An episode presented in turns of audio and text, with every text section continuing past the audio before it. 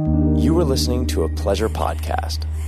For more from our Sex Podcast Collective, visit pleasurepodcasts.com. So you've listened to my show. You've gotten to know the people behind the camera and in front of the camera. And you're thinking to yourself, I really want to be able to watch porn in an ethical way. I want to pay for my porn, but I don't want to join just one website where I can only get one brand's type of content or one porn star's type of content. I want to be able to access it all. This is why you should go to hotmovies.com, because Hot Movies has everything. They have scenes from all of the biggest porn companies, all of your favorite porn stars. They basically have everything. And if you use code Holly, you can get your first 20 minutes for free. So what have you got to lose? Support this industry and also get access to all of the hottest, latest releases at hotmovies.com. And do not forget to use my code Holly for 20 minutes free. Holly Randall Unfiltered is also brought to you by Adam and Eve. AdamandEve.com is like the biggest online superstore for all of your sex needs. They've got toys, they've got lingerie, they've got movies. It's pretty much a one-stop shop for everything sexy. Now, you'll get 10 free gifts when you order one item. Something for her, something for him, something you'll both enjoy, and 6 free movies, plus free shipping. All you have to do is enter code Holly at checkout. That's HOLLY at adamandeve.com for your 10 free gifts.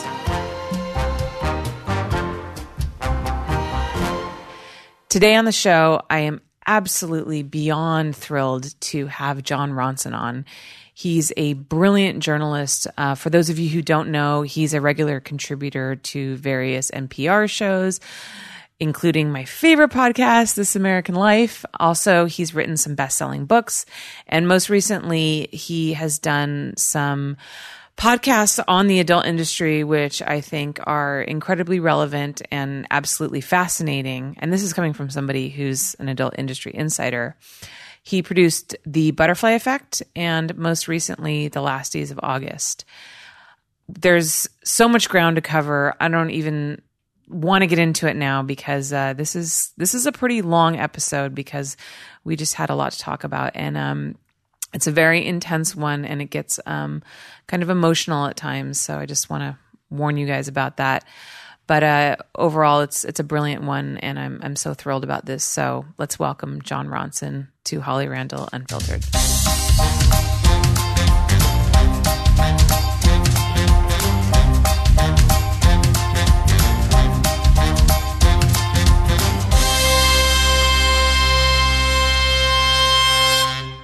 Hello, everybody, and welcome back to the show. Welcome to a very special edition of Holly Randall Unfiltered. I am so honored to have the incredible Jon Ronson here.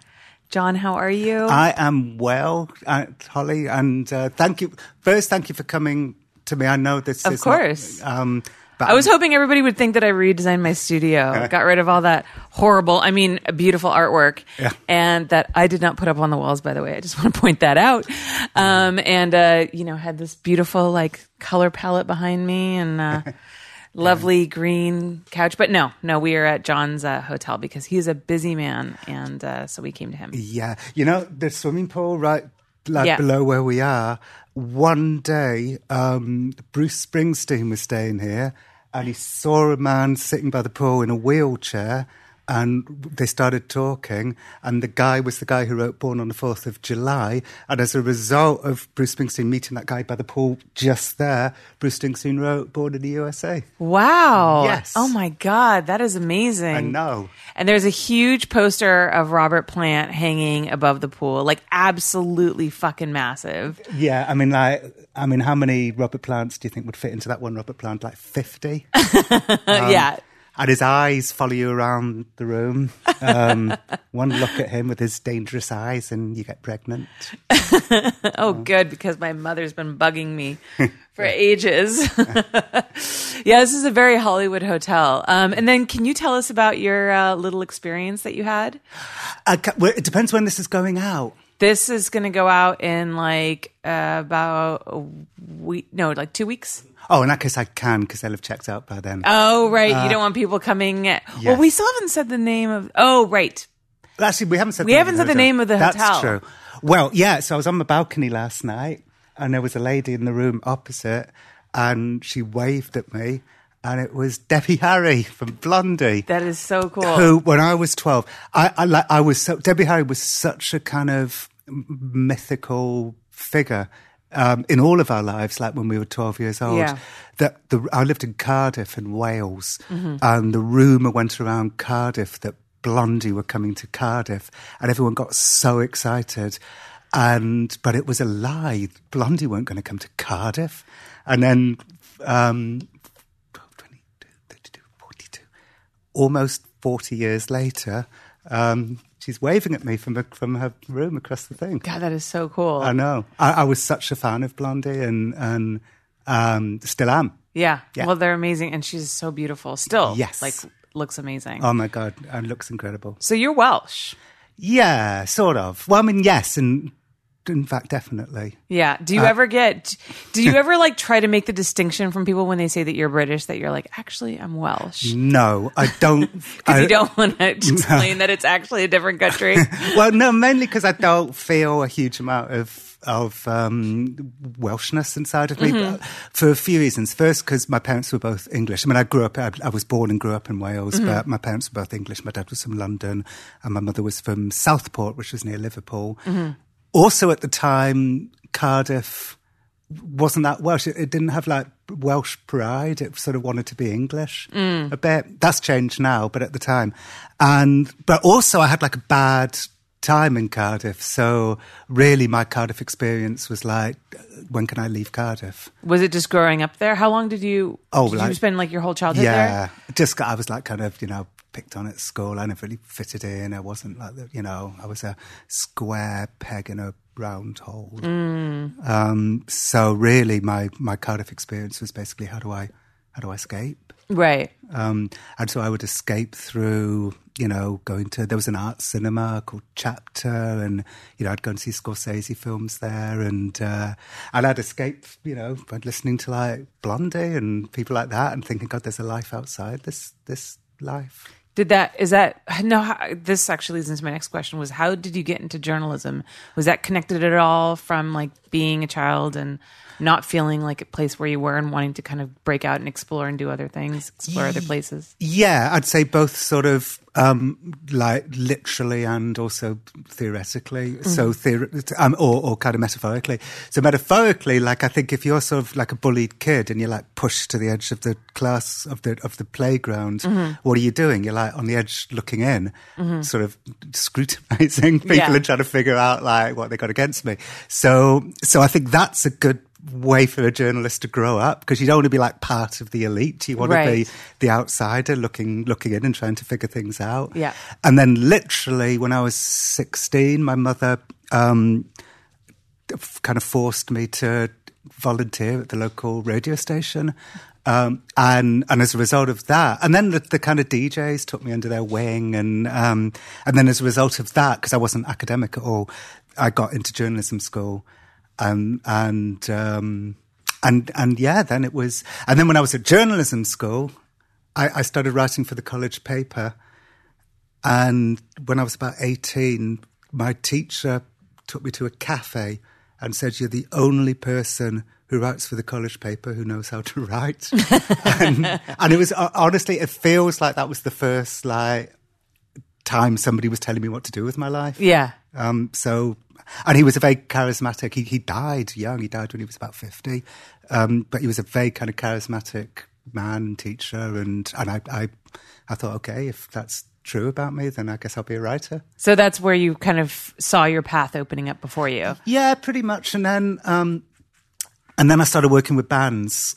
When I was at college in London, I became the entertainments officer for the student union. Mm-hmm. So I'd book a whole load of bands, including kind of amazing bands. But one of the bands I booked was this indie band called The Man from Del Monte, and I got on well with them, and they asked me to move to Manchester to become their manager. Oh wow! Yeah, so I quit college and became their manager, and then I also played keyboards in a band called Frank Sidebottom Band, and the singer had a big fake head that he never took off. This is like the first Deadmau5. Yeah. Or I guess Daft Punk or... Oh, yeah. I guess they were the first helmet-wearing band that made it into the mainstream eye. I don't know. Yeah. But Frank, I wouldn't say Frank ever made it into the mainstream, but he was a very mysterious figure because he wore a big fake head and nobody knew what he looked like. Right. I guess if you want to be mysterious, that's what you should do. So when I was in Manchester, some of the band members were making a little bit of extra money by writing for the local magazine. And so I started doing that. And it became very clear that I was definitely more cut out for writing than either music management or keyboard playing, because I still only know how to play C, F, and G.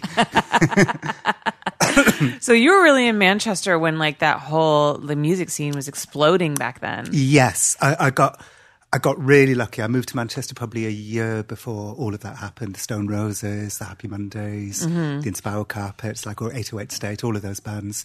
I got to experience all of that. I was at all the kind of now legendary shows like the Stone Roses at Spike Island.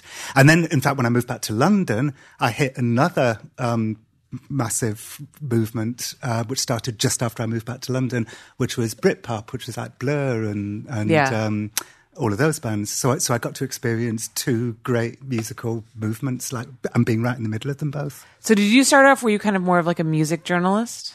No, I remember the moment I sort of found my voice, it was from copying somebody else's voice. And it was, there was this magazine called The Sunday Correspondent. Mm-hmm. And it's funny, this is the sort of weirdest Damascus moment to have. So it was the first ever issue of The Sunday Correspondent. And I went to the newsagents, and on my way back home, I was reading the magazine, and there was an article in the magazine about a professional Andrew Lloyd Webber lookalike and how hard it was for him to get work. And and then they also interviewed a friend of his who was a bit embittered and said he's beginning to think he is Andrew Lloyd Webber. and I was walking back reading this and just thinking this is what I want to do. I want to find these amazing stories, right? So I wrote to the Sunday Correspondent and said, can I come and write for you? And they said, yes. I sent them some of the stuff I'd written for the college paper and the Manchester paper. So did that open up the doors for you to explore really interesting, different, because all of your stories and everything that you're known for, it's all such incredibly different, interesting pieces, like snapshots of people's lives. Yes. I suppose I'm always drawn to mystery, to trying to understand a world that I don't know. Right. So I've done that, many times over the years. So what am I looking for? I suppose definitely mystery. I'm not one of those writers. You obviously specialize in a particular area, which you then explore in so many different ways. Right. And I have friends who do similar stuff, it could be medicine or feminism or something. But I've never wanted to do that, because for me, the kind of wind behind my sails is trying to understand a world that I don't understand or solve a mystery. Mm-hmm. And then once I feel like I've got there, I've got to whatever destination it is, I then feel like I have to move on to another world. Mm-hmm. And I don't quite know why that is, why I'm not the kind of writer who can just specialize in a certain area, but I'm just not. What was your first kind of big breakthrough that you thought you felt put you on the map or put you somewhere where you're okay, now I'm kind of becoming this? I mean, because you're a very well-respected, well-known journalist. So what was the first story that you felt put you there? The first story? Yeah, okay, I know the answer to that. It was a story called Tottenham Ayatollah. Mm-hmm. And what happened was, so I've been writing about sort of idiosyncratic people, and then a commissioning editor at a TV station in Britain said to me that there was this Islamic militant leader. This is like way pre 9/11. This is like 1995, I think, or 1996. That there was this kind of firebrand Islamist leader who lived really close to me, who had just announced that he wouldn't rest until he saw the flag of Islam flying over Downing Street and the White House. And this guy said, would you like to, you know, do you want to try and shadow him? And he hooked me up with this filmmaker called Saul Dib. And the two of us spent a year following Omar around. And one of the things that was kind of unique about it was that it happened to coincide with small video cameras. Until then, if you wanted to make a documentary, you had like a van full of people. It was, it was horrific because it's like being on a movie set. And, you know, you can't get to reality when... I was going to say, it's probably hard to get authenticity from the people that you're trying to cover when you've got like a massive camera crew behind you. It's so intimidating, all those cameras and equipment. And in fact, I'd made a TV series before that called The Ronson Mission, and I just hated it. I mean, it was ridiculous because it was like a massive break, like my own... I was like 25 and my own TV show on the BBC. I mean, when I look back at it now, it's like, Jesus. And it kind of came from nowhere. I was writing a column in Time Out magazine and they sort of just asked me if I wanted to make my own TV show. And I hated it. I hated every minute of it, really, for that reason. It was like, you know, I was thinking, this, I'm not a journalist here. I'm like an actor. So I hated it and vowed never to do it again. But then these new cameras came along, which were like tiny. And it was me and Saul just ingratiating ourselves in this sort of band of militant Islamists, some of whom years later would go on to become like, you know, suicide bombers. And we had no idea at the time because there hadn't been any major Islamist terrorist attack at the time. We you know, we didn't see them as being sort of dangerous.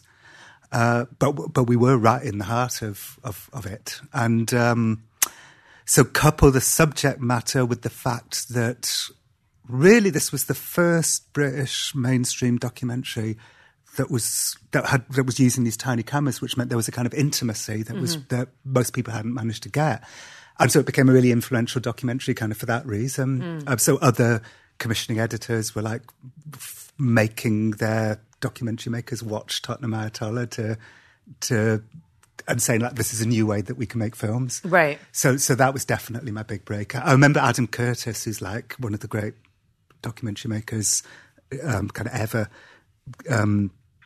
came up to me. We had a screening of Tottenham Ayatollah and he came up to me afterwards and said, this is going to do you a lot of good. And sure enough, it became like the thing that springboarded me. Yeah, it must have really kind of opened your eyes to... Like, did you see your own culture differently after that? I remember... I mean, I remember being a little bit wrong, I suppose. I remember this guy called Mike Wine from the Board of Deputies for British Jews kind of cornering me and saying, you and the world hasn't woken up to what militant Islamism really means. So I remember thinking, oh, you're just being, you know... I'm sure that's not true. Because they hadn't done anything to make me think that they would be dangerous. Right. So I remember thinking that. I'll tell you what the thrill was, though. It was a little... I'd be lying if I said it was as kind of empathetic and humanistic as the stuff that I do nowadays. Right. Really, my kind of goal was to... Honestly, my goal was to poke gentle fun at Omar. And because I was young and kind of ambitious, and I just thought this would be good for my, you know, for my work, for my career. Right. I was like 25, 26 maybe. But all of that's changed. I mean, I would never go into any story now thinking I'm going to poke fun at this person. Right, it sort of shows how much I've changed over the years. Yeah, and I think so that kind of leads me to, you know, getting to The Butterfly Effect in The Last Days of August. You know, the adult industry as a kind of marginalized group of people, has always been really wary of outside, quote unquote, mainstream press coverage, you know, documentaries, whatnot, because so often there's been an angle and there's been an agenda, and it's always like a porn destroys you and destroys your life and it's bad for you. And these poor victims, or right, I was going to say, you know, these women are just victims, and you know, none of them, you know, have agencies over their careers or made this decision, you know, with any kind of clear thinking.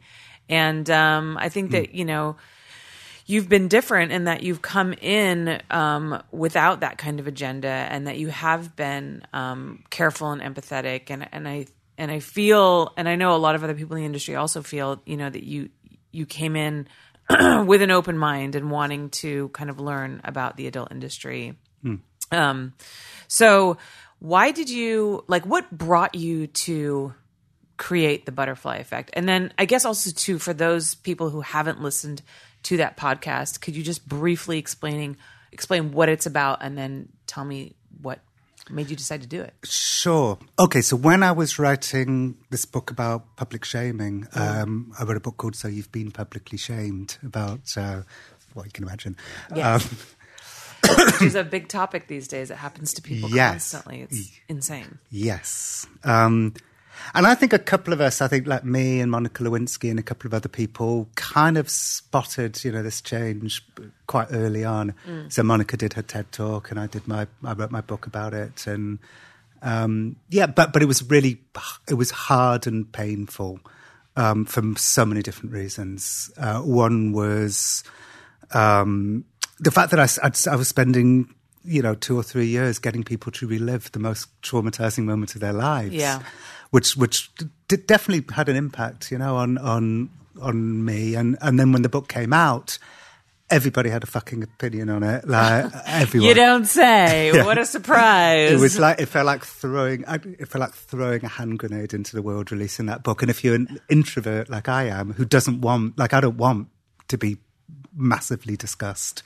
Like, that doesn't bring me any pleasure at all. Right. And I'd wake up in the middle of the night to go to the toilet, and I'd check Twitter, and there'd be like 900, you know, notifications, and it was everybody having an opinion about my book.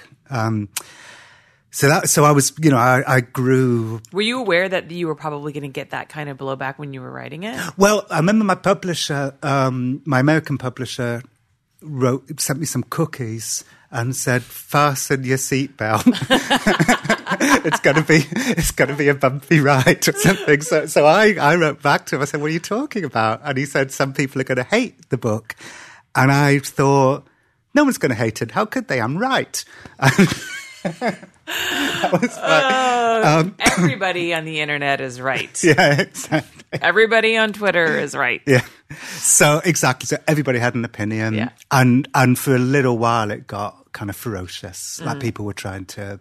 You know, people were trying to, like, bring me down, which is really stressful. And these are people who hadn't even read the book. The book is an impeccable book. It's not a polemic. Bressie Snellis has just brought out a polemical version of my book, where it's like, you know, millennial ideologues are all terrible, you know, blah, blah, blah. You know, my book's way more subtle and nuanced and humanistic than and you know, thoughtful and curious, you know, than that. Did you find it slightly ironic that you were being shamed for writing a book about being publicly shamed? I did. But then eventually I thought, well, I guess that stands to reason. Yeah. I guess that's going to happen. Yeah. But in the middle of it, I was mentioning on Twitter that I was writing a book about public shaming, and I got a DM from, you know, my first ever porn friend, Conor Habib. He ran. Well, at the time he was running that advocacy group. I've forgotten the name of it. With Chanel Preston. Oh, APAC. APAC, yes. Adult Protection Advocacy Committee. Yes. So Connor was a gay porn performer who was co-running APAC with Chanel Preston. So I met him just out. I was sort of curious, and he seemed nice, and he suggested to me, why don't I do something about how people try and live out their shameful thoughts through porn. I think what he meant was, what he literally meant was, why don't you go on one of Princess Donna's shoots, and there could be something really interesting about how you sort of, I don't know what's the right word for this, like how you play out your kind of darkest thoughts in a way that kind of empowers you. You know what I mean, right? Yeah, like the kind of strange fetishes that people have, almost sometimes like reliving like childhood experiences or something like that, and somehow it becomes sexualized. Yes. I don't know if there's like a particular word for it. Yeah. And you're much more of a wordsmith than I am. Yeah. And I know exactly what you're talking about. Yeah. So I contacted Princess Donna, and I was actually staying in a hotel just around the corner from here, and I said, will you meet me for dinner? And she said, sure. So I sat there at 7:30, and at about 8:45, she still hadn't showed up, so I kind of checked her Twitter, and she tweeted something like, who the fuck was I supposed to meet again? Why don't I ever write this shit down? So I kind of went back to my room, and then met her the next day. Mm-hmm. And she invited me to her shoot, which was a kink shoot, but it wasn't in San Francisco, it was in the Valley. Okay. The performer was Jodie Taylor. I don't know if you know her. Probably, but maybe no. Okay. I was going to say the name sounds familiar, but then also the first name Jodie and the last name Taylor has been a part of many porn names, so yes. Who knows? Well, and it was kind of, it was fun, but very different. I mean, since then, subsequent to that, pretty much every porn shoot I've ever been on has been one of Mike Quasar's, and that's a very different experience to my first experience, right. And one of the differences is just how long it took and to set up, I couldn't believe it. Like I got there at 9 p.m. and they still hadn't shot anything, midnight, and I was on New York time, so that was 3 a.m. and I was just thinking is this for Miss Donna? Yeah, yeah, not for Quasar. He's quick. No. Oh yeah, he's quick as anything. Yeah, I didn't realize that he's the fastest. Yeah. I don't know anyone who shoots faster than him. Yeah, and it's. Wonderful. Yeah. I wish everybody could be that fast. I wish I could be that fast. Right. But with Princess Donna, it just went on forever. And I was just thinking, oh, please ejaculate so I can go to sleep. I can't tell you how many times that exact thought has come into my mind. And everybody else is on the crew. Oh, my God. And also people kept kind of rubbing my back to make sure I was okay. This lovely guy called Shyla Kobe, does his name ring a bell? Mm-mm. Okay. He was really making sure that I was okay. And I was thinking God, you're getting older and people considerately rub your back on a porn set. That's a sign that you're getting old. Yeah.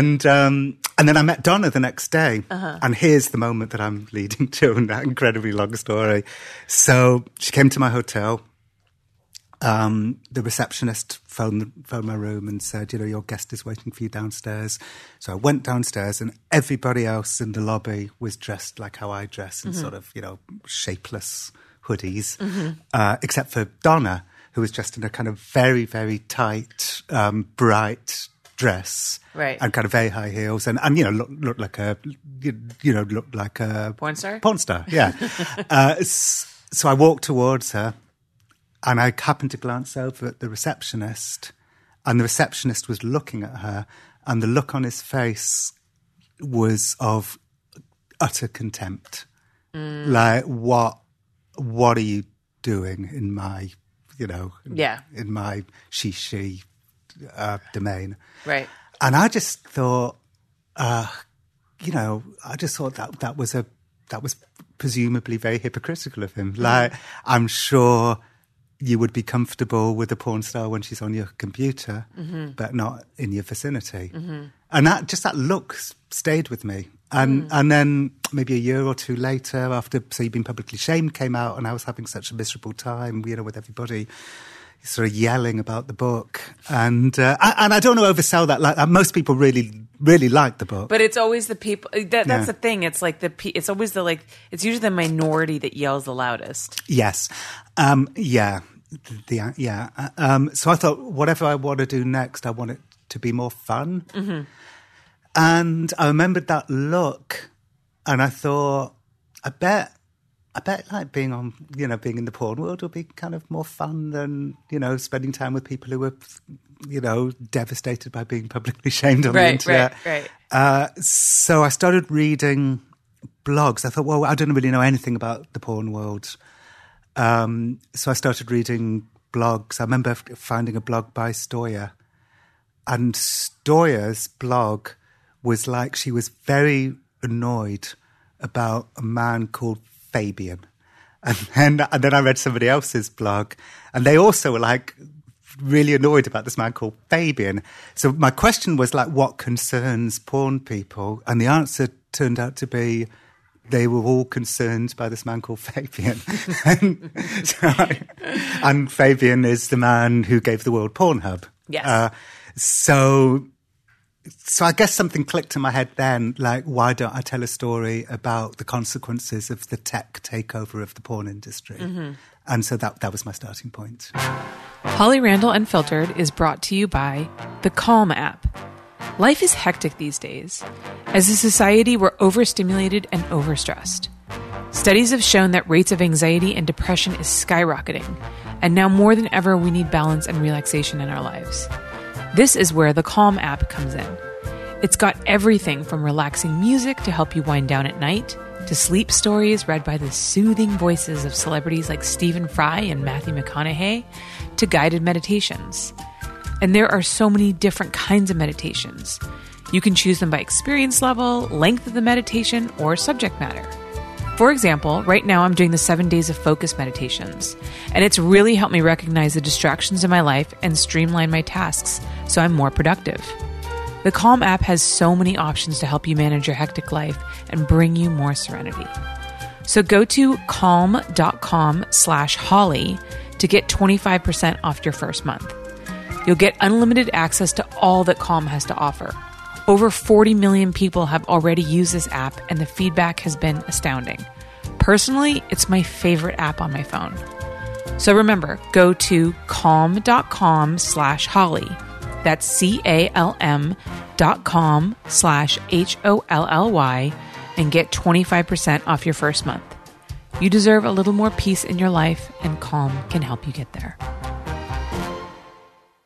So The Butterfly Effect is such a, appropriate title for that podcast, because you talk about the ripple effect that free porn has had on society. Mm-hmm. And you go into all of these incredibly, these corners that I just never expected. Don't think about, obviously we know about, what it's done to our industry in general, but you don't think about how far reaching these tendrils go. Yeah, both in terms of the lives of people in the industry. And outside. Yeah, and outside too. Yeah, so was there one story in particular that kind of hit you the hardest, or was the most, affected you the most, I should say?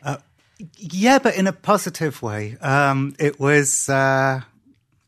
It was when I was on the set. So what happened was I went to see... I spent a bit of time like with Fabian and with other Pornhub people, all these kind of tech bros up in Montreal. And then I thought, well, it's time for me to go to the Valley. So the very first thing I did... By then I'd hooked up with Lena, our producer. Mm-hmm. And the very first thing we did was go and see Mark Spiegler. And he... I didn't actually realise it was late at night, and I was tired and a little bit grumpy. And I actually didn't realise that meeting with Mark Spiegler was totally make or break. Like if he hadn't liked me, then I think, the doors would have slammed shut. Mm-hmm. And I think, I had no idea how important that meeting was going to be. But he did like us and introduced us to Mike Quasar. And we became kind of embedded in Mike Quasar's world. Which was great because he's so lovely and kind and respectful and so on. So says exactly what he thinks, but with like a humorous tint to it, so it's like easier to swallow.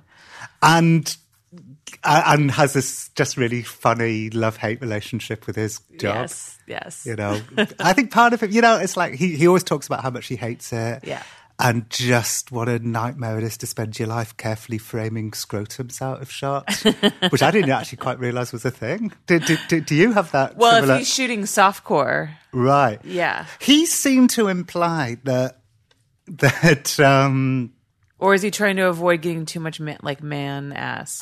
Yes. Yeah. Well, there's certain positions where like it's just too, like if the guy goes up and over and doggy, it's just like all man ass and like, a lot of balls. And, no one wants that. And, well, I mean, depends on who you ask. Right. But most of our viewers do not want that. Right. Yes. Yeah, so. I guess that, yeah, that must be what he was referring to. So anyway, I was on the set of Stepdaughter Cheerleader Orgy and he had... hired a second cameraman because, you know, there was 9 people having sex. And this guy called Nate. Uh-huh. And Nate said, it's a rare day for me shooting real porn. And I said, what do you mean? And he said, oh, well, these days I just do customs. And I said, like, what are customs? And he explained the whole world of customs, which is, for anybody listening to this who doesn't know, because of Pornhub kind of decimating the industry, a lot of porn people have had to find new ways to make money. And one way of making money is to shoot these things called customs, which is if you've always wanted to see a porn film, but it's so strange that nobody's ever thought to make it, you can now commission a team of professional porn people, like, you know, people like Casey Calvert or... do you do customs ever? No, because I'm too expensive. Right, okay. Yeah.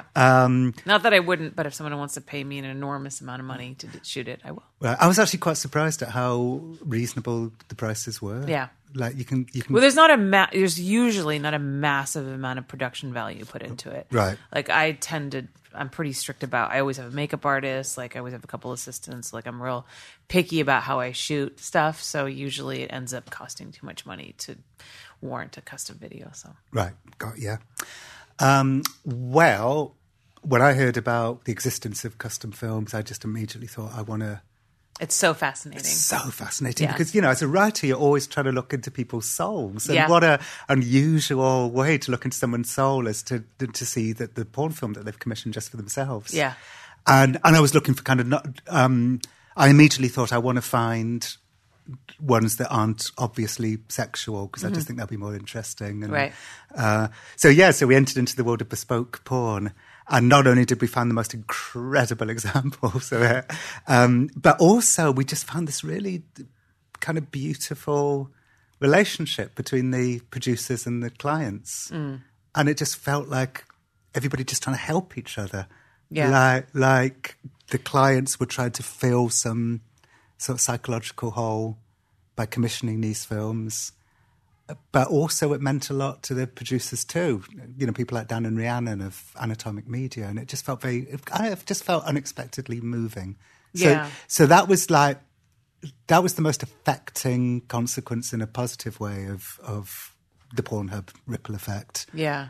There's a real intimacy there because I think, you know, when you're, I mean, people have such bizarre sexual fantasies, and so many people have been shamed into keeping those inside them and to never, you know, allow other people to know what gets you off, because sexuality is such a strange thing and it taps into so many different aspects of our lives, our experiences, our personalities, and that kind of stuff. So, and it's interesting now too, you know, with society in general kind of moving towards like being against such things as shaming. And I, you know, I've been in the industry a long time ago. So I remember like 10 years ago, you know, we would talk about some bizarre custom video that somebody would make and we would laugh about how crazy it was. And now people are like, don't kink shame. Yeah. And I was like, what is that word? But kink shaming is a thing. And if you think about it, I mean, it's totally understandable. These are some very deep and personal, you know, things that these people are kind of revealing and wanting to explore, and wounds sometimes. Exactly. And so it isn't, you know, sometimes it's hard not to laugh at some of these things, but I mean ultimately, you know, but I think you have laugh. To be, you can laugh and kind of still be respectful. And I think some of the people who commission films would laugh too. I mean, they would realize it's kind of silly or ridiculous. I mean, one that pops into my mind is Christina Carter. And she was commissioned to make a film where she's Wonder Woman and she keeps trying to get up and leave the house, but a tiny gremlin is hiding behind the sofa and pops her on the head and stuns her and she can't leave the house. So we talked to the guy who commissioned the video, and his story was that when he was 5, his mother left them and he was like sitting on her suitcase trying to stop her from leaving. But she left, and his only memory of her is his mother leaving. So he said there's a direct correlation between that experience and him commissioning that Gremlin Wonder Woman video. Yeah.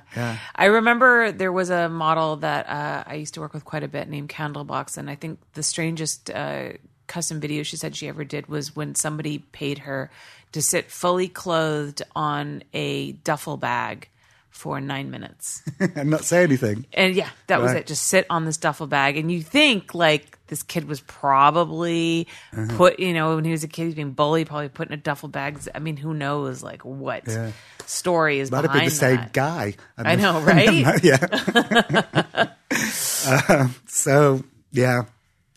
So I found that lovely, a genuinely lovely, moving experience making The Butterfly Effect. Yeah. I mean, you know, it's not to say there wasn't some dark moments. Yeah, the one about the kid who was named as a sex offender. Yeah, was a really disturbing one. Really disturbing. That really bothered me, and the fact that he was under the age of 18, right? Mm.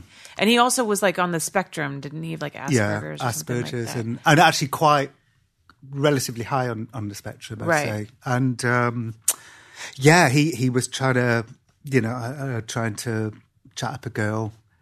And he thought he was aping dialogue that he saw in porn films. And he texted her something like, I want to tie you up and rape you from behind or something. But it was literally just him aping a line of dialogue that he'd seen in a film. Mm-hmm. And not understanding what he meant by saying that. Yeah. Oh, that's certainly the story that he told me. And I didn't have any reason to not believe him. Right. And he ended up on the sex offenders registry for like 25 years. That's crazy. And like how that affects your life. I mean, you might as well be in prison. Right. You know, the amount of restrictions that are imposed on your life. Yeah, I wasn't aware of all of that until I listened to that portion. Nor me. That was Lena, actually. I remember I was at LAX with Lena. We were waiting for our bags and just sort of talking about what other areas can we look in? And she said she'd always wanted to do something about the sex offenders registry. Mm-hmm. So I thought, well, wouldn't it be... I wonder whether anyone's on the sex offenders registry because of Pornhub in some way. Right. So we then did like a few months research and then we found this kid that way.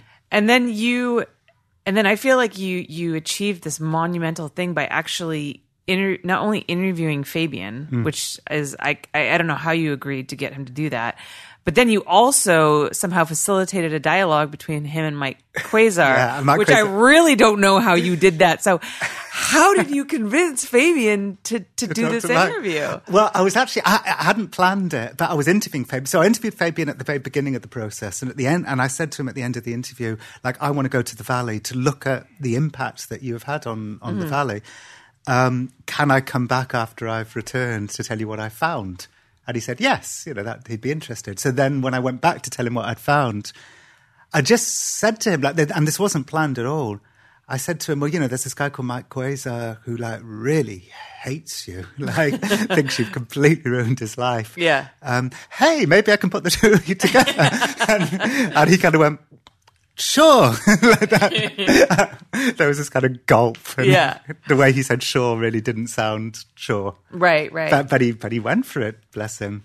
And yeah, it was fascinating. I mean, it was great for me because I didn't have to do anything. I just had to introduce them and then just listen. Yeah. God, I wish all journalism was like that. I know, right? Yeah. Make your job a lot easier. It would.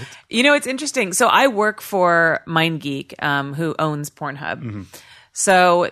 I don't know how much you keep track of, you know, the changes that have happened, but Pornhub is, it's got better, right? Yeah. I mean, they've definitely made some huge leaps and bounds to help benefit the adult industry. And I know a lot of people are going to say, like, oh, well, you work for them, so you're automatically going to jump to their defense, which is, you know, an understandable conclusion to make. But I'm just saying, like, from a, you know, neutral position that there has been some big changes that they've made. Yeah. I do know that they, you know, are the major donors towards like the Free Speech Coalition and stuff like that. Have you seen this new bee promotion thing that they're doing for Save the Bees? No. So they have this brand new, it just came out like last week, and it's this really interesting marketing ploy where they are creating these, it's called B-sexual, and they're creating these B-porno movies. Mm-hmm. Where they literally have footage of bees, you know, doing their thing, pollinating, and then they have porn stars come in and do voiceovers, pretending to be the bees, like they're having sex, so like porn bee movie, because Jerry Seinfeld. There's did that, right? So many puns that can be had here, so that's like their new thing that they've just rolled out, and they are promoting it very heavily, and for every view that these porno bee movies get, they are donating a portion to Save the Bees. Wow. And I've noticed that they do... I remember one time I was on one of Mike Quasar's sets and Janice Griffith walked in and she was wearing a Pornhub T-shirt. Yes. Just to annoy Mike. Yes. And they had a conversation about it. We didn't record this, but we overheard it, and... Janice Griffith said, you know, I've got my own page on Pornhub, and I make money that way, and I think that's, you know, obviously I think that's great. But Mike did say, like, how much money do you make?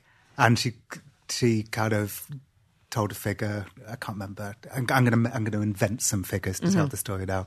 So Mike said, you know, how much money did you make this month from Pornhub? And she said, you know, $5,000 or $10,000. And Mike said, how many hits does that equate to? And Dan Griffith said, you know, 450 million. I mean, I'm making these figures up. Okay. And Mike said, you know, if this was DVD sales, you know, you would be insanely rich now.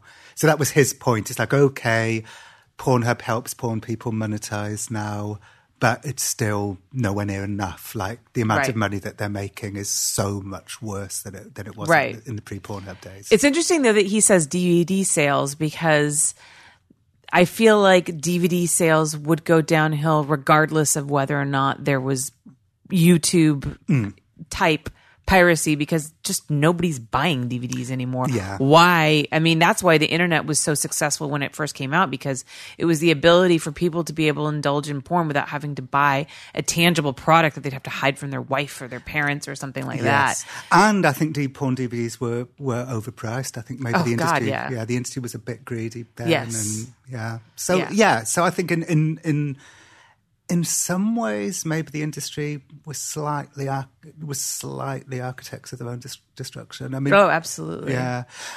And the other thing that's really interesting is that, you know, of course, porn, as you know, has always been at the forefront of technological advances. Yes. But they kind of missed out when it came to streaming because it was an outsider. It was Fabian who recognised how much money could be made from making a YouTube of porn. Mm-hmm.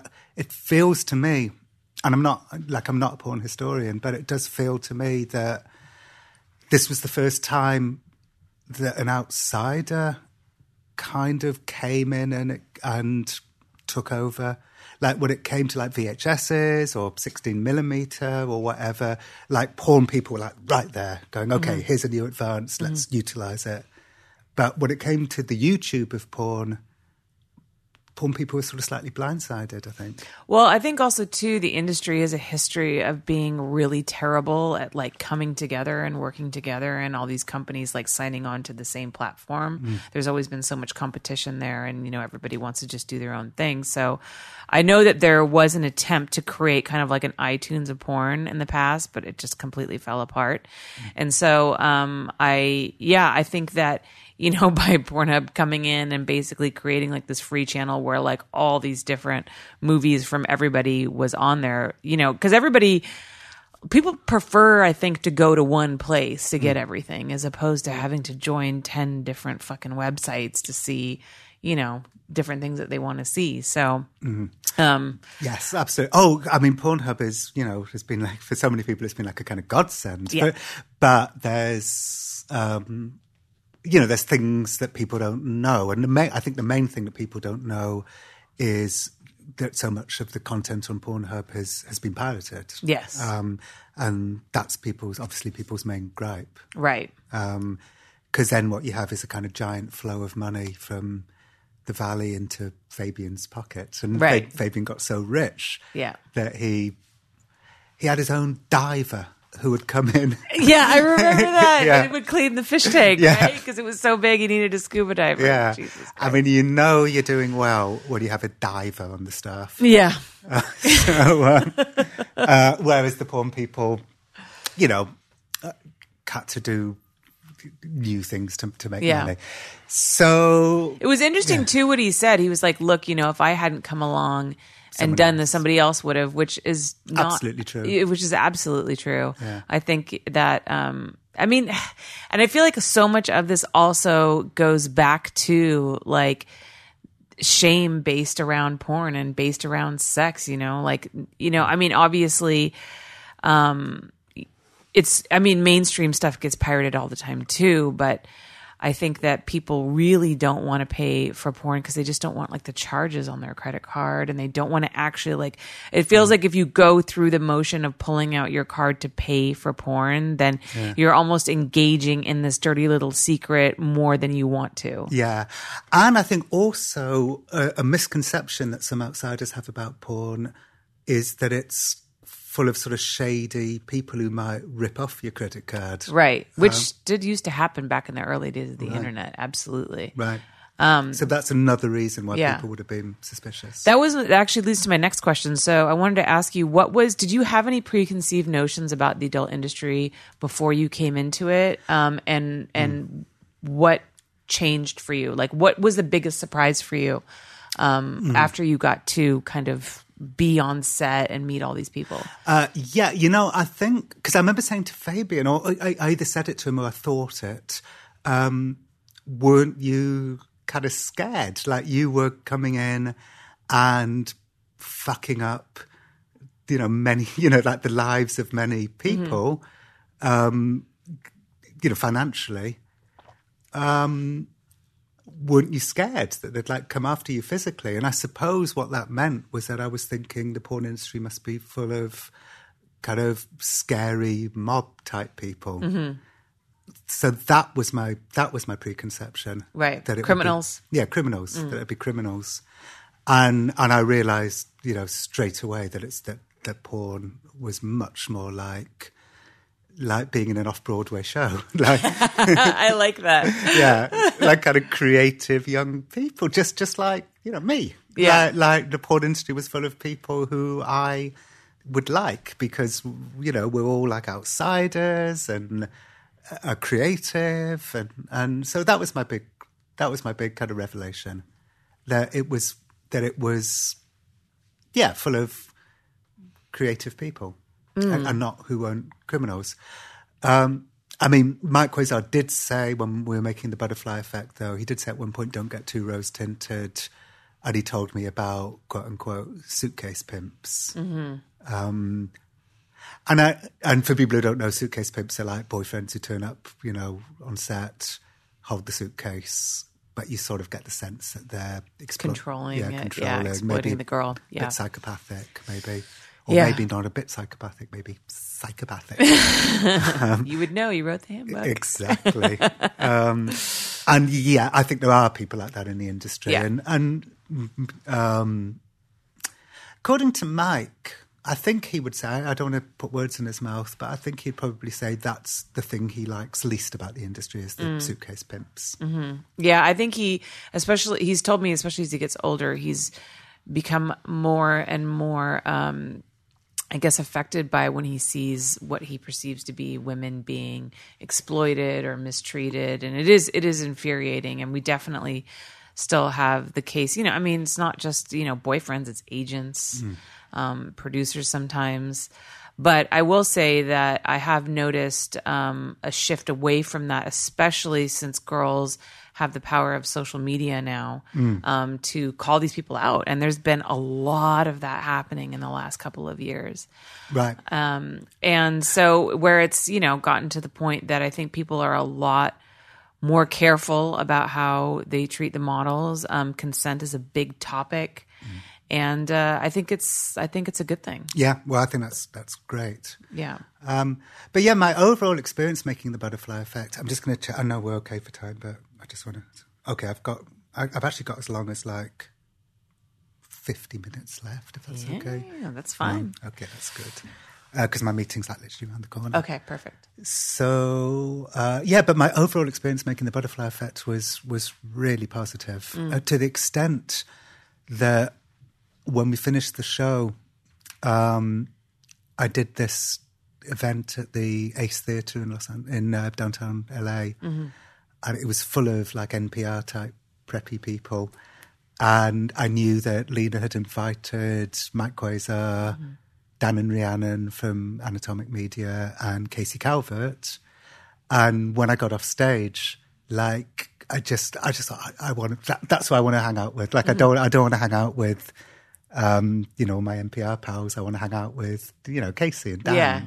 And that made me realise, and I remember saying to them that night, like I kind of don't want this to be over. Like usually when I finish a story, it's finished, like, and I'm very happy to move on to other things. But I just felt like when we finished The Butterfly Effect, I wasn't kind of ready to leave the industry. Like I really liked them, and I felt like a great deal of warmth towards them, and the whole experience of making the show was so pleasant. I kind of wanted to carry on. So it was a good experience. Do you think that you felt some kind of connection in a way, because you said growing up you felt very much an outsider, and so now you were with this group of outsiders, and it kind of felt like there was some camaraderie there? Yes. I really felt kind of akin to my porn pals. I mean, not the really young ones, not like the 18-year-olds. No. Because I've got like nothing in common with them. But, yeah, tell me about it. Yeah. But you know, the slightly older ones like Casey Calvert, for instance. Yeah. Yeah, totally, yeah. Yeah, and they're all lovely people. It's impossible not to like them.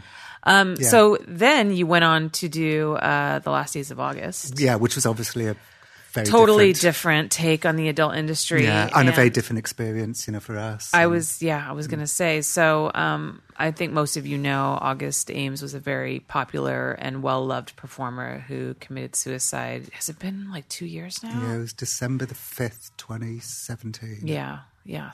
God, it's been... So like, a year and a half ago. Yeah, it's crazy. Yeah. So what led you to decide to take that on? Because originally, it was going to be an article, right? Yes.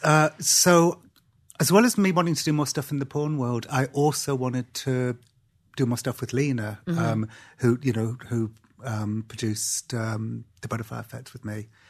You know, I thought we had like a good... She's great. I love her Twitter. She's so funny. Yeah. So we were like looking for other stuff to do together. So we were going to do something. We were going to do a Butterfly Effect story about Alex Jones, the conspiracy host, who I've known for like 20 years. I knew Alex before. No, you did a great piece on him. Yeah, you mean for This American Life? Yes. Yes. So that was going to be the first part of season 2 of The Butterfly Effect. Yeah. We heard this story about. So if the kind of flap of the butterfly's wings in The Butterfly Effect was Fabian coming up with the idea to give the world free porn, right? Then the flap of the butterfly's wings in season 2 was going to be the story that we heard about Alex Jones, because I've known Alex, you know, for 20 years. Yeah. Didn't you go to that really bizarre... Bohemian Grove. Yes. Yeah. Me and him, kind of, exactly. We walked into this summer camp where people like George Bush... and you both have like a very different recollection of what happened. Alex thought we would basically entered a satanic cult of globalists who worshipped a devil owl and committed human sacrifice. Right. And I thought we'd stumbled into a strange pageant, which actually was pretty harmless. Harmless is maybe that's not the right word, but not a devil sacrificing cult. Right. I was pretty certain that we hadn't gone into that. Alex was convinced of that in part because there were these owls, these giant owls everywhere, and in the middle of the forest there was this huge stone owl, which Alex was like this was proof that they all worshipped Moloch, their owl god. But the fact was that there was this giant owl there because it was a fucking owl sanctuary. Anyway, so me and Alex had that adventure. Oh, that guy. If nothing else, that guy is one hell of an imagination. I remember Harry Shearer. Harry Shearer, who's Mr. Burns in The Simpsons, had been invited to Bohemian Grove, and he was the only invitee who would agree to talk to me. And he said the same thing. He said, like, you know, they're the conspiracy theorists are the greatest storytellers we have. Yeah. Yeah. And... So we heard the story about Alex having this weird childhood experience, which kind of set him on his path. Mm-hmm. And it was all to do with him being lured to a party and beaten up by a group of kids. It's a really, if you guys haven't listened to the excerpt from This American Life, mm-hmm. I listened to it a couple of weeks ago and it's so, so good. What's the actual name of it so people can easily look for it? Beware the Jabberwock. Beware the Jabberwock. So go check that out because it's great. It's such a great story. Thank you. So that was going to be season 2 of The Butterfly Effect. Mm-hmm. But I kind of stalled. We had this amazing opening story. But then I kind of stalled a little bit when it came to looking at the consequences. Mm-hmm. So then we looked at one or two other things and they didn't seem quite right. And then, 6 months after we left the porn industry, August took her life. And had you met August? No, Lena had met her, but I hadn't met her. Lena kind of embedded herself with Mike Quasar more than I did. Right. I'd come and go, but Lena was there a lot. And so she met her, but I didn't. And I thought, because obviously the story at the time was that it was social media bullying that had killed her. Right, right. She'd tweeted something kind of, that came over as homophobic and later that day, was piled in on and later that night took her life. So I thought, honestly, I'll tell you what I thought. There was one thing missing from So You've Been Publicly Shamed that I always slightly regretted. And it was, I always thought I should do a chapter where all I do is meet the people who piled in on a particular person and just find out what was happening in their lives that day. Right. I just thought that could be interesting. And I always regretted I thought that was a really good idea, but I came up with that idea after I'd finished the book. Right. So to be completely honest, that was my thought when August died. I thought I've spent so much time in the porn world and I've written this book about public shaming, and there was that thing missing from that book that maybe I can rectify with August's story. Mm-hmm. So I wanted to write a kind of pretty short piece that would humanize her, but also humanize the people who piled in on her. Mm-hmm. So that was my kind of plan. But we decided to so I contacted Kevin, her husband, and we professionally recorded the interview. Only because we were just, I was with Lena and we were just in the habit of professionally recording things. Right, right. And I thought that would be it. So I thought I'll interview Jackson Wheeler, who had tweeted the notorious... She should take a cyanide pill. Yeah. Right. And I'd interview Jessica Drake because Kevin was very much sort of laying the blame on Jessica Drake. Right. And that would be it. And maybe a couple of other people... And that would be it. So what were the pressures in Jackson's life? What were the pressures in Jessica's life? But then as soon as we started doing that and fact-checking, people started telling us, other stories. Mm-hmm. And there was a lot of mystery. So, for instance, everyone was blaming Jackson Wheeler, but he'd written that cyanide tweet after August was already dead. Right. And everyone was blaming... Which I didn't know, by the way. Right. Yeah. I was really surprised when I heard that in your show because I knew a lot of the details mm-hmm. of what had happened, from my conversations with Kevin and, mm-hmm. and obviously having known August and everything like that. But that was one thing that your show did surprise me with. I was like, oh, wow. So, you know, we can't really blame him for her despite death. It not being a great tweet. No, I mean, it was certainly like a horrible thing to say, and he should have never, ever said anything like that. But we can't blame him. And then my second kind of revelation, I guess, was finally reading Jessica Drake's tweets, and it doesn't seem that bad. Mm-hmm. And look, I know enough about social media shaming to know that sometimes it's the gentle tweets that can hurt the most. Right. But even so, they just didn't seem that bad. Yeah. And so we went to the AVN. We did a trip where we started off doing a little bit of Alex Jones Butterfly Effect stuff. Mm-hmm. And then we went to the AVN and met Jessica Drake. And then somebody came up to me and sort of whispered... if you really want to know what happened to August, talk to Emma Hicks, who was like one of August's best friends in the industry. Right. And the general consensus I was getting was that her death was about more than social media bullying. Mm-hmm. And so then I had to kind of make a decision. Do I carry on or do I stop? Right. So I thought we'll take some tentative steps forward. So we carried on a bit. And by then, honestly, what I was thinking was, if I stop now, then, I mean, this sounds kind of ridiculous and emotional, but, sorry, give me a second. I still, for some reason, it's still, you know, it's inside my head a bit.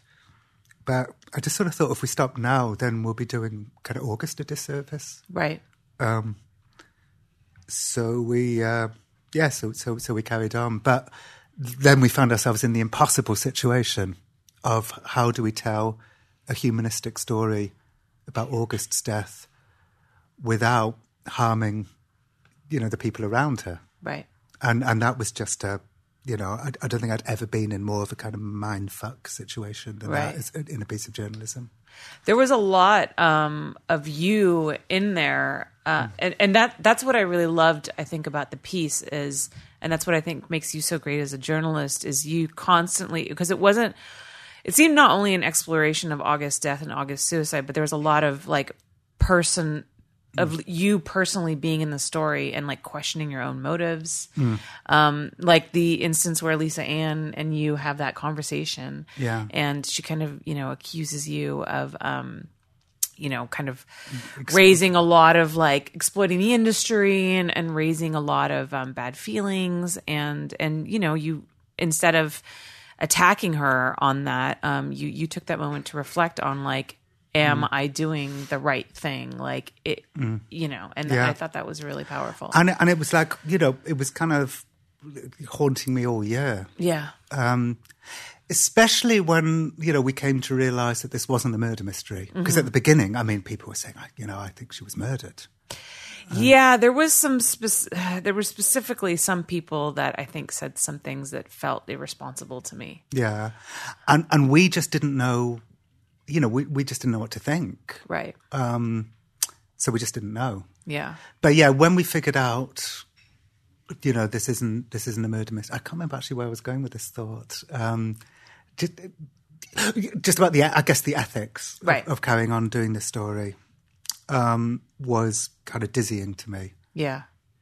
I got to say, like a lot of journalists and possibly me at a younger age wouldn't have got so worked up about the ethics because we weren't actually doing anything that was particularly sort of transgressive when it comes to journalism. Like, you know, August was a public figure, Kevin's a public figure, and so on.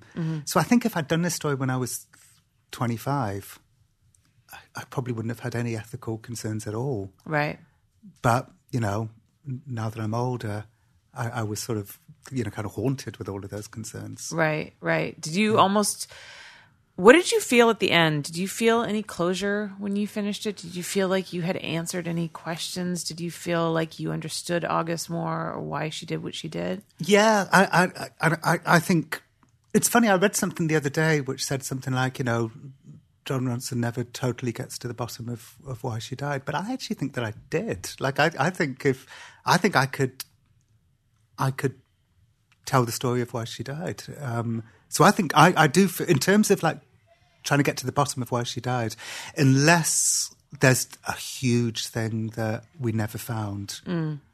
I feel that we got there. I feel we solved it. What do you think? Do you think it was just a pile-on of a lot of different things? Yes. Because I still feel like, I don't know. I still feel like I don't know why. I just, the whole thing surprised all of us. Well, do you want me to say it? Yeah. Okay. I mean, this is going to be quite hard. Okay. But I'll say it, what I think. So, you know, August was abused growing up by a family member, sexually abused. I noticed you bleeped them out. Yes. Not because I wanted to. Okay. It was legal advice. Oh, okay, interesting. Yeah, yeah, I noticed that.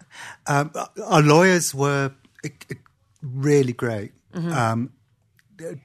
that, you know, but that was the one thing where they said, and I sort of thought, okay, you know more about this than I do. Right. But yeah, we bleeped out the name of, who the family member was. Right. And for people listening who probably don't, you may not realise this, who haven't heard it, this is an awful lot to do with you, Holly. So right. We embedded quite a lot, probably 10 minutes, maybe 10 or 15 minutes of, mm-hmm. of the interview that you did with her right. into our show. And it became incredibly important for a million different reasons. But the main reason being that it was the only time we got to hear her voice. Right. And the interview you did with her was brilliant. Thank you. And yeah, and and in the moment and so we embedded a whole bunch of it in the show without totally seeking your permission to do it. I think we kind of, I know. We kind of half sought your permission and got the sense. I was very much on the fence about the whole thing because I was, I think, as conflicted. You talk about being conflicted. I was as well, even though I had absolutely nothing to do with the events leading up to it at all. Really, it just was a situation where I had her on my podcast and she opened up about things that, and I'll go into my story about that when you're done. Uh-huh. But yeah, the whole thing, and I still am like confused and conflicted if I should re-release that episode and all that kind of stuff. And but go on. And me too. I think I've got exactly the same feelings that you have about, but both, the whole thing. Right. So we'd embedded and then we got to the end of it and realized that we hadn't got your written permission, and I was so worried. Like I was so worried because I thought I can't take the stuff out of the show. Yeah. So let me sort of say thank you. Like thank God. You're welcome. And thank you that you let us do it. The show would have been so much less powerful without it. Yeah. And also you wouldn't have got to know her. Right. So she was sexually abused as a young girl before the age of 12. When she was 12, she finally opened up to her father about it, and he didn't believe her. Right. He took the side of the family member and sent her to a group home. So she was rejected, by her father. And I think that was a huge kind of wound. Right. So then she enters the porn industry. I said to her brother, James, do you think there's any connection? And James sort of said, I don't know. Like, on the one hand, maybe you could say she was trying to kind of reclaim her sexuality. Mm-hmm. But on the other hand, she was like a cheerleader at school and a kind of exhibitionist. And, right. So we just don't know. Right. So she entered the porn industry. And for a while, I think everything was great. But then a few things happened to sort of isolate her again. So she'd been rejected by her family, by her father's side of the family. Then she moves to the Valley. She already had, various mental health issues, presumably as a result of the childhood trauma. 6 weeks before she died, she shot a scene that, she really wasn't happy with. She felt that the guy had gone way too hard on her. She kind of blamed herself for not saying no or stop, but in the moment she just didn't. So she just went along with it. Maybe in a kind of conflict aversion way that I think a lot of people have, including me. I'm conflict averse. And so sometimes you end up going along with an unpleasant situation because you don't want to say no. Right. And it's a subject that's been brought up, especially since all of this came to light, by a lot of performers who have talked about going through a scene that they weren't comfortable with because they kind of figure, well, I'm more than halfway through the day. Mm-hmm. Everyone's already put so much work into today. This is costing these producers, these people, this much money. If I don't follow through on this, I won't get paid. Yes. I may as well just see it through to the end. Yeah, absolutely. And because there's a sexual component to it, I have no doubt that lots of non-porn performers will have all of those same thoughts. Right. But there's not a sexual component to it, so, right. which makes things a bit more complicated, I guess. Right.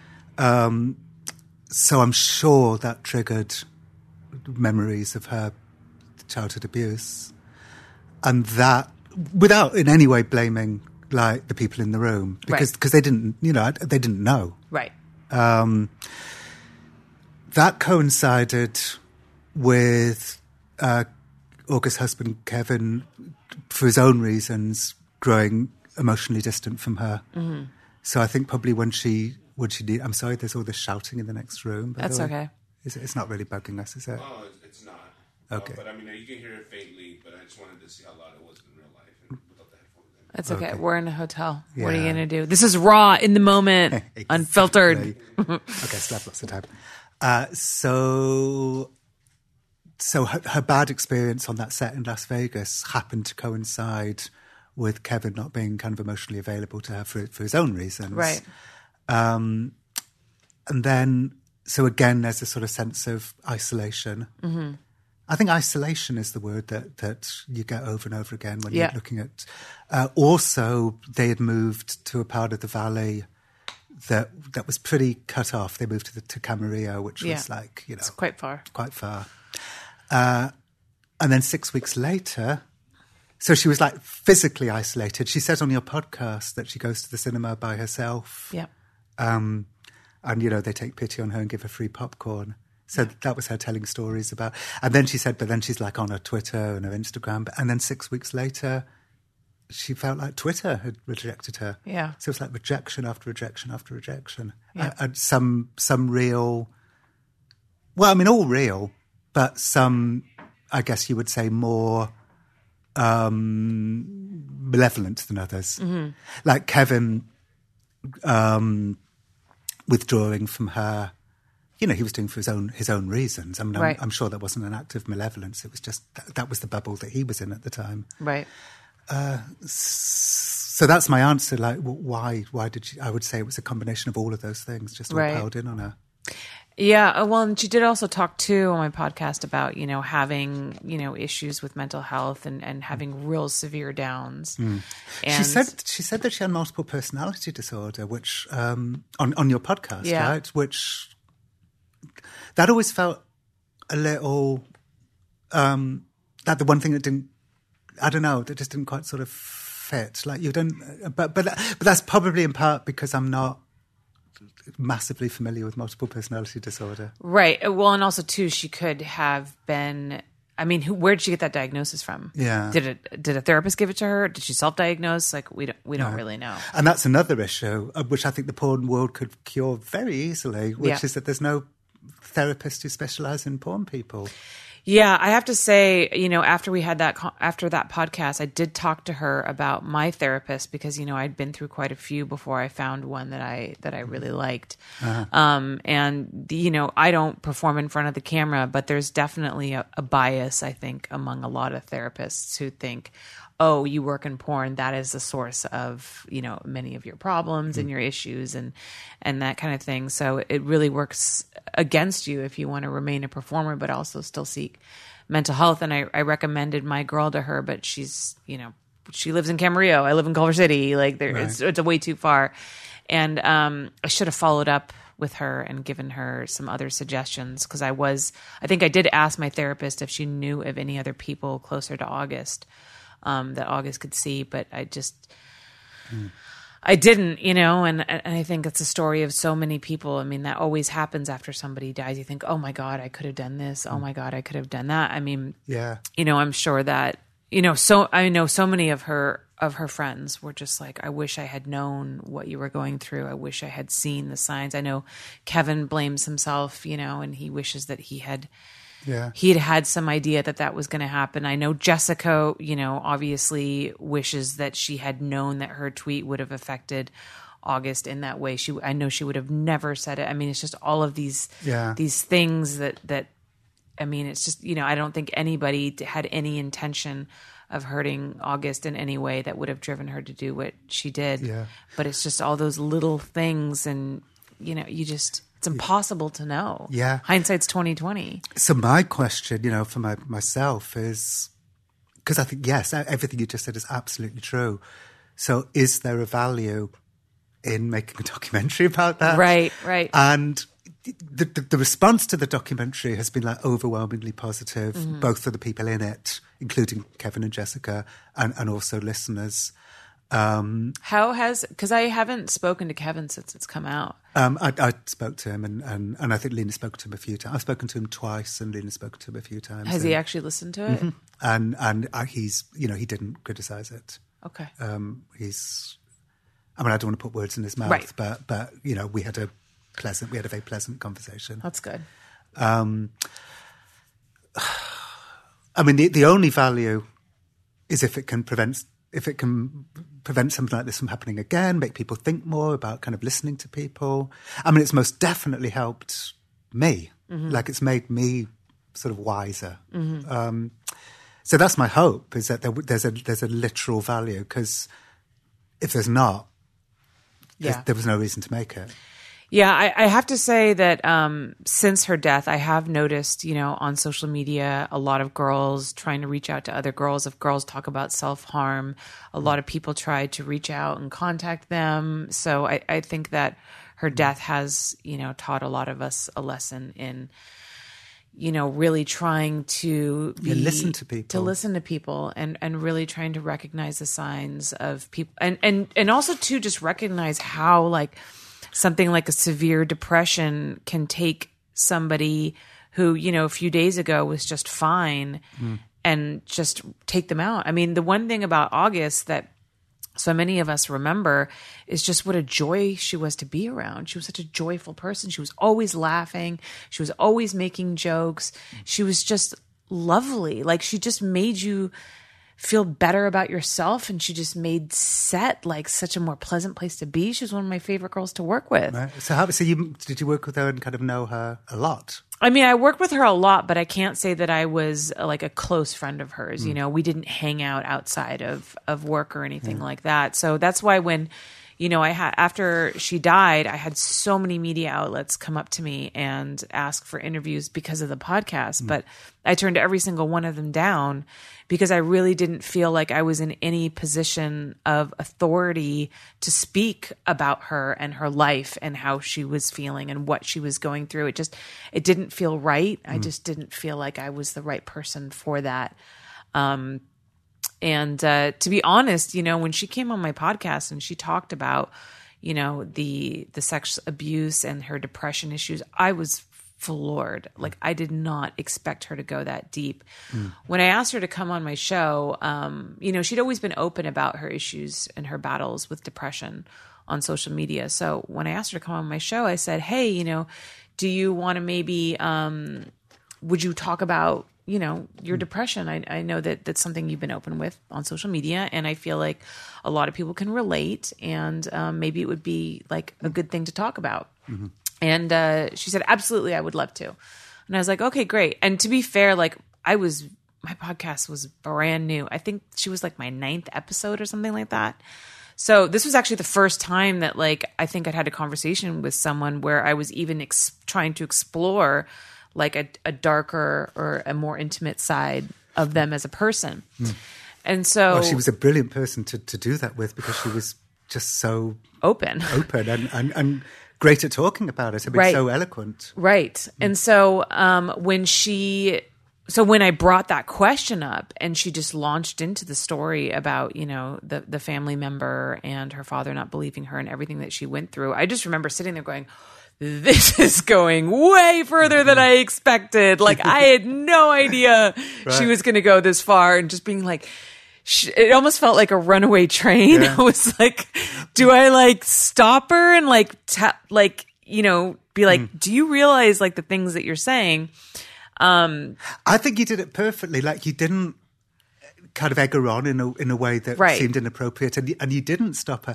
I was listening to an interview the other day, actually, a guy, I won't say the names because I don't want him to feel bad, but I was listening to an interview a couple of days ago where a pop star was talking about childhood abuse, and the guy interviewing him, who's a really good interviewer, but he was so shocked, he he kind of changed the subject and didn't really let the guy talk about it, which was wrong. So I think you got the balance absolutely right. Well, I tell everybody who comes on my show that, well, I guess I didn't tell you, but I'm telling you now.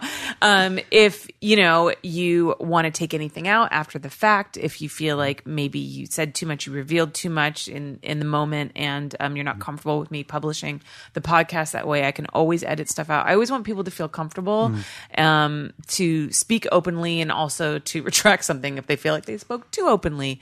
So I said that to August at the beginning.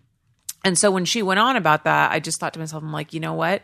She's probably going to want me to take this out, and I can do that. So I'll wait till after the podcast and then I'll ask her, which I did. And so we ended the show and I said, you said a lot of stuff and you really opened up and you talked about some really deeply personal things.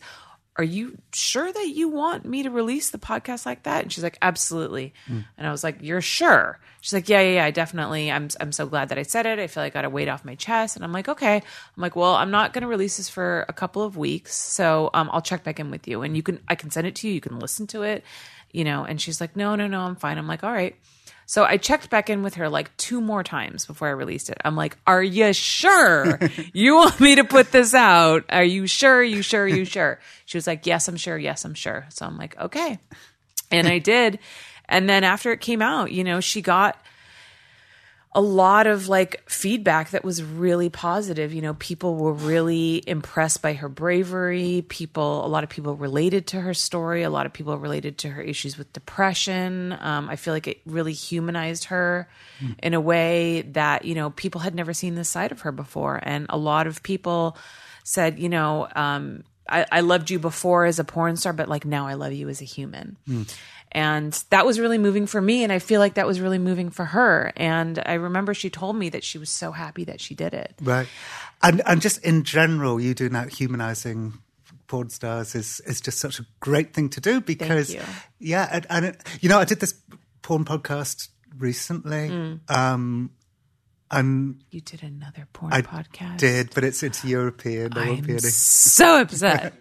But the first thing she said to me was, thank you for humanizing us. And, and I sort of said, isn't that nuts that you should be thanking somebody for humanizing you? But you do such an incredible, brilliant job. And it's so important because it's at the beginning of The Butterfly Effect, or one of the things in The Butterfly Effect was I met this young woman who's at a church school in New Orleans, and she was telling me about her, watching Pornhub. And I said, did you ever learn their names? Now, did you ever get so into it that you'd learn their names? And she said, no. It's like when you kill a deer, you don't name it because then you can't eat it. I remember that part. Yeah. And, what you're doing is you're naming the deer. You're forcing people to name the deer that they're eating. So I'm just ruining porn for people. You will never be able to watch porn again with any of the people that I've interviewed in it because you're like, oh, she's a human being. There goes my boner. But it's clearly such an important thing to do, right? It's the feedback's been really great. I've been really happy that people feel like I guess some people feel like what I'm doing is important, which is amazing because I don't feel like I've ever done anything that people have felt is important before. Right. Like nobody's ever been like, oh my God, you're making this really hot porn that's so important for society, And so now I feel like I'm doing something that, I don't know, means something to people, which is great. But anyways, enough about me. So when the podcast came out, she was she was very proud of it. And so when it was out, it felt very much like a girl who was brave, who was opening up about her struggles, but, who was still here and she was still fighting them every day and she was an inspiration and that kind of thing. And so when she took her own life, the whole feel of the podcast just felt different, right? Because in the end, she didn't. Yeah, it was like the mental everything, like she lost. Yeah. You know what I'm saying? And so when she died, I was so surprised. And I wasn't involved in the Twitter pile on at all. I remember I was scrolling through Twitter and I saw one of her tweets where she said about not being homophobic. Mm-hmm. And I didn't even really look or engage or look at the thread. And I just thought, oh, in my head, I just thought, oh, people being stupid on Twitter again, I see porn stars being attacked on Twitter all the time. Mm-hmm. So I just kind of didn't even really look into it. So then when I found out on set the next day that she had killed herself, I just didn't believe it. And I was like, why? And then I went back and I looked at everything and I was like, oh my God. Yeah. And what was the end? I mean, in the immediate aftermath of her death, was there a lot of very shocked people, or because there's a lot of death in the industry, were people sort of less shocked? Oh, I think everyone was beyond shocked, because August was not, like I said, she was always all of us remember, if you look at everybody's videos that they posted of her, pictures, she was always laughing. She was always smiling. Mm. I knew that she battled with depression, but every time I saw her, she always seemed so happy. Mm. So it almost seemed like this ancillary thing that just kind of came up sometimes. It wasn't consuming her life, I guess, in the way that it was. I didn't realize. It's amazing how, some people are just really good at putting up this front and just, and it's interesting because, in your podcast, after that scene that you discussed where, she didn't want to stop and, where she didn't want to call stop and cut the scene. And afterwards, she was so concerned about the producers feeling bad about what happened. It's sort of heartbreaking, but also kind of telling and human. Yes, and that's what I'm saying. So I think there was a big part of her that just wanted, everybody to be happy. Mm. And so maybe a part of her always appearing to be happy was I think she always wanted people around her to feel good. And she definitely did that. So I think that we were all beyond shocked. And like I said, porn stars get attacked on Twitter all the time.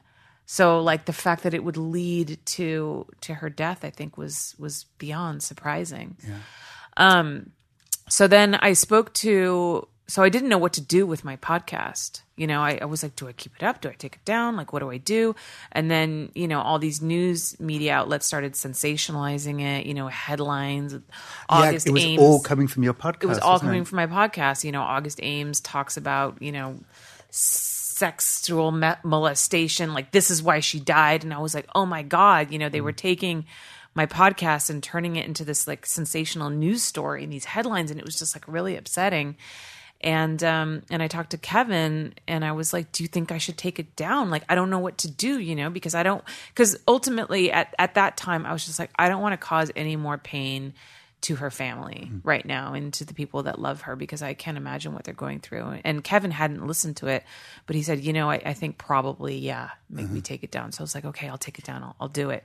And I was kind of relieved, that he said that, because I needed someone to tell me what to do, because I didn't know what to do.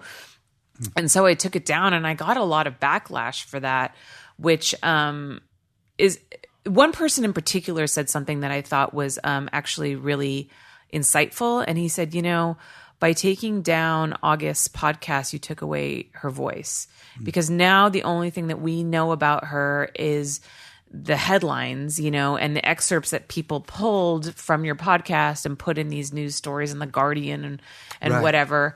And, you don't, by taking away her podcast, you took away her voice and you're not letting her tell her story anymore. And she wanted that podcast to be up. She did the podcast. She gave you permission to post it. She wanted that out there. So now you've taken that from her. And I was like, it's a good point. And it makes sense. Good point. But then on the other hand, I'm also I don't know, again, I don't want to cause her family, any more pain. And so anyways, I've been kind of struggling with whether or not I should put it back up, because I thought maybe after some time had passed, I would.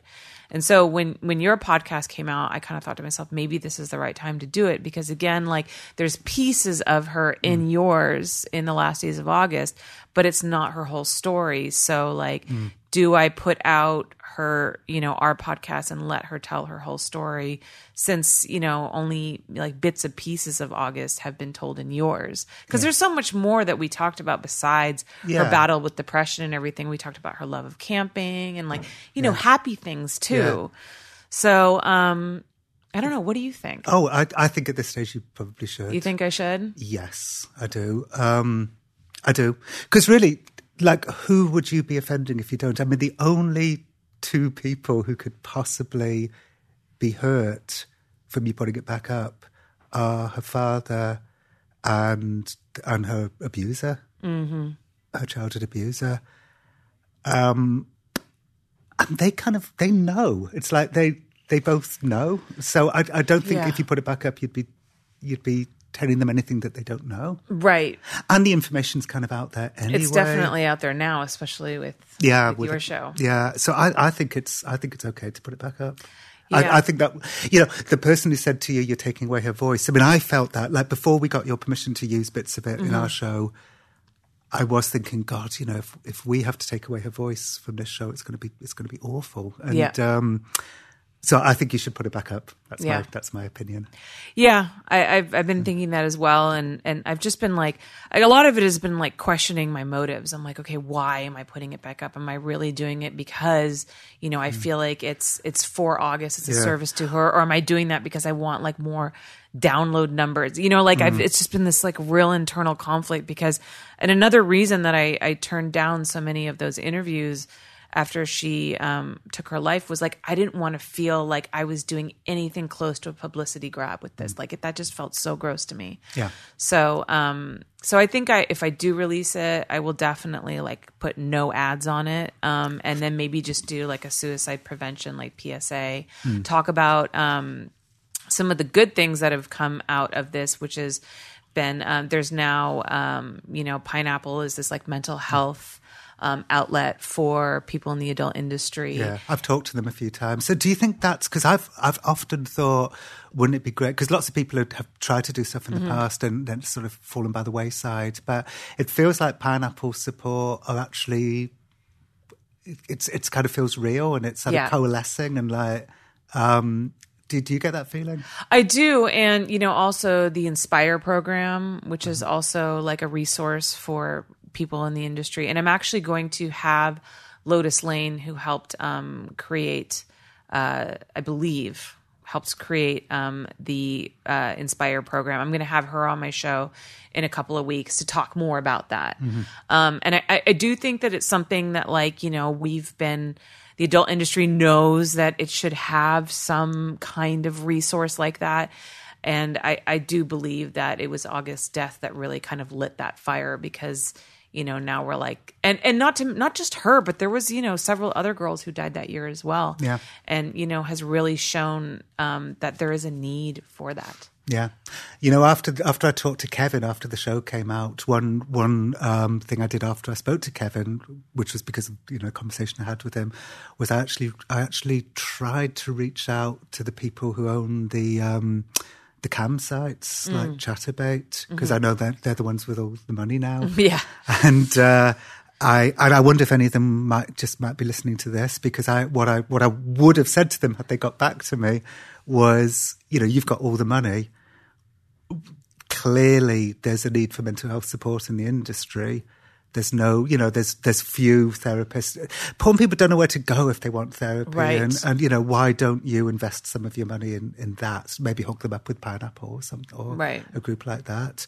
So anyway, I tried to reach out to some of these people, but just nobody got back to me. And but if anyone who in that sort of position of authority is listening to this, then, you know, please contact me or Holly, and we can try and get that happening, maybe. Yeah, maybe. Again, like, I'm looking forward to having Lotus on and exploring more of these resources, because I don't know enough about them. You know, I have my own resources. I have my own therapist. I have my own 12-step program. I got a lot of outside help, you know, to help with this. Right. But I know that a lot of girls lack that, you know, and I feel like, you know, therapy is only becoming therapy and reaching out for help and acknowledging mental health issues and not shaming people around that, I think, is kind of still a new thing, you know, like mental health is still something that has a lot of stigma around it. Mm. And I think people are only really just starting to open up about it. Yeah. And, you know, if anything, I hope that, you know, August maybe did us a favor of really pushing us in that direction. Yeah. In a way, maybe that's something that she left with us. Yeah. You'd hope so. Yeah. I mean, it's clear that the industry needs something, that there's there's a gap there and it can be filled. I mean, that's why I reached out to the webcam people, because, you know, the way the gap can be filled is with money. Yeah. You know? So. Yeah. I mean, therapy costs money. Yeah. All that costs money. Exactly. So. Well, thank you so much, Jon. Holly, thank you. Thank you not only for this, but, you know, for like everything you've done. Of course. But also talking to you's just been, you know, so nice. Oh, thank you. And thank you for inviting us into your beautiful hotel room. Can you tell everybody, you know, it's kind of funny. I actually forgot we were doing a podcast because this felt like it became like such an intimate conversation. I'm like, oh yeah, I need to like close this out in a normal way. Can you tell everyone where they can find you on social media? Yes. So my on Twitter and on Instagram, I am at Jon Ronson. That's Jon, by the way, people. No H. I'm actually writing a live show. I'm sort of closing off all of this last 3 years of my life by doing a live show where I tell stories from both The Butterfly Effect and The Last Days of August in Britain and Ireland, and that's throughout May. So if you happen to be in either of those countries, I'll be doing some shows in May where I'm telling more stories from those two podcasts. And that's. So do you have stories that didn't make it into the podcast that you tell, or are you just retelling stories that are in it? I'm talking, a bit of both. And also I'm writing a whole lot of new stuff too about what happened to me. It had a sort of impact on my mental health telling this story. So I'm kind of unpacking that a bit and writing about like what happened to me as a result of making the show as well. So it's a mix. What I'm trying to do, and I've done this with previous stories I've done, is that I'm trying to write a show that will work both for people who've heard it and also for people who haven't. Right. So there has to be some stuff that's actually in the podcasts, but I'm also writing a whole lot of new stuff too. Oh, cool. Yeah. Fantastic. So that's in May. And yeah, I'm Jon Ronson. I'm not on Facebook very much, so don't look for me there. I consider, somebody else said this, but I kind of see Facebook as like an admin job. And why do you want that in your life? But I'm on Twitter and Instagram. And you can find his both podcasts on iTunes now, right? Yeah, it should be kind of pretty much everywhere that you get your podcasts. Okay, so The Last Days of August and The Butterfly Effect, and you've done other podcasts as well. Do you have like a list of all the shows you've done on your website or anything like that? No. I haven't actually done that many podcasts. I did a show for the BBC called Jon Ronson On, which lasted for like 7 seasons. Okay. So that's kind of floating around. Actually, BBC Sounds have just bought that out, I've noticed. Okay. Someone told me, yeah, I'm going to get £5,800 for that. Woo! No. And minus agency commission.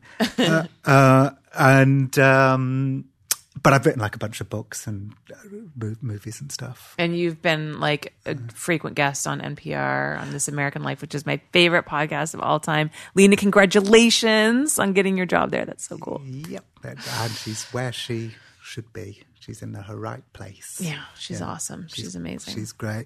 She always wanted to do more sort of on-air reporting. And she's obviously really great at it. I mean, in The Last Days of August...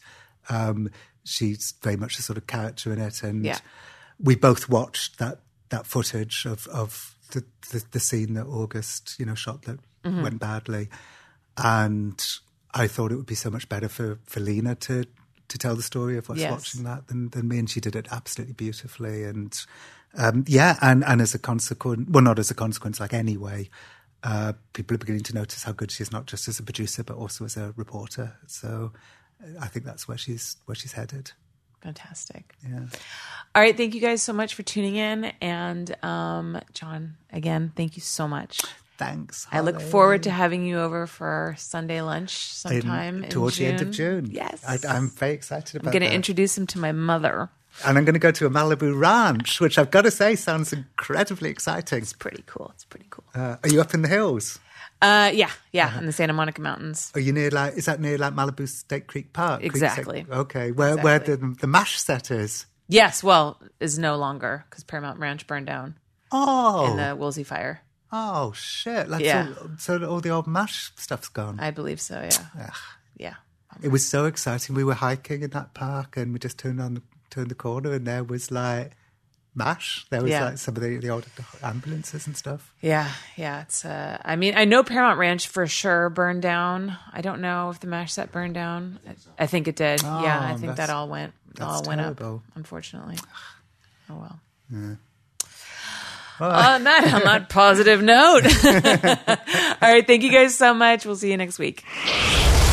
I want to thank my guests for coming by and chatting with us today, and a big thanks to you for tuning in. If you enjoyed the podcast, please do me a favor and give us a 5-star rating and review on iTunes. It really helps us more than you know. And if you're interested in behind-the-scenes access to the show, special bonus content, live streams of us taping the podcast, and more, check out our Patreon at patreon.com/HollyRandallUnfiltered. You can even submit your own questions or get an autographed photo from one of our guests. Next week on the show, we have Small Hands, or otherwise known by his real name as Aaron. He is a up-and-coming performer, so much so that he won Male Performer of the Year at the XBiz Awards last year. He's Joanna Angel's husband, and he's just a really lovely, fascinating guy. So make sure that you come back next week for Small Hands on Holly Randall Unfiltered.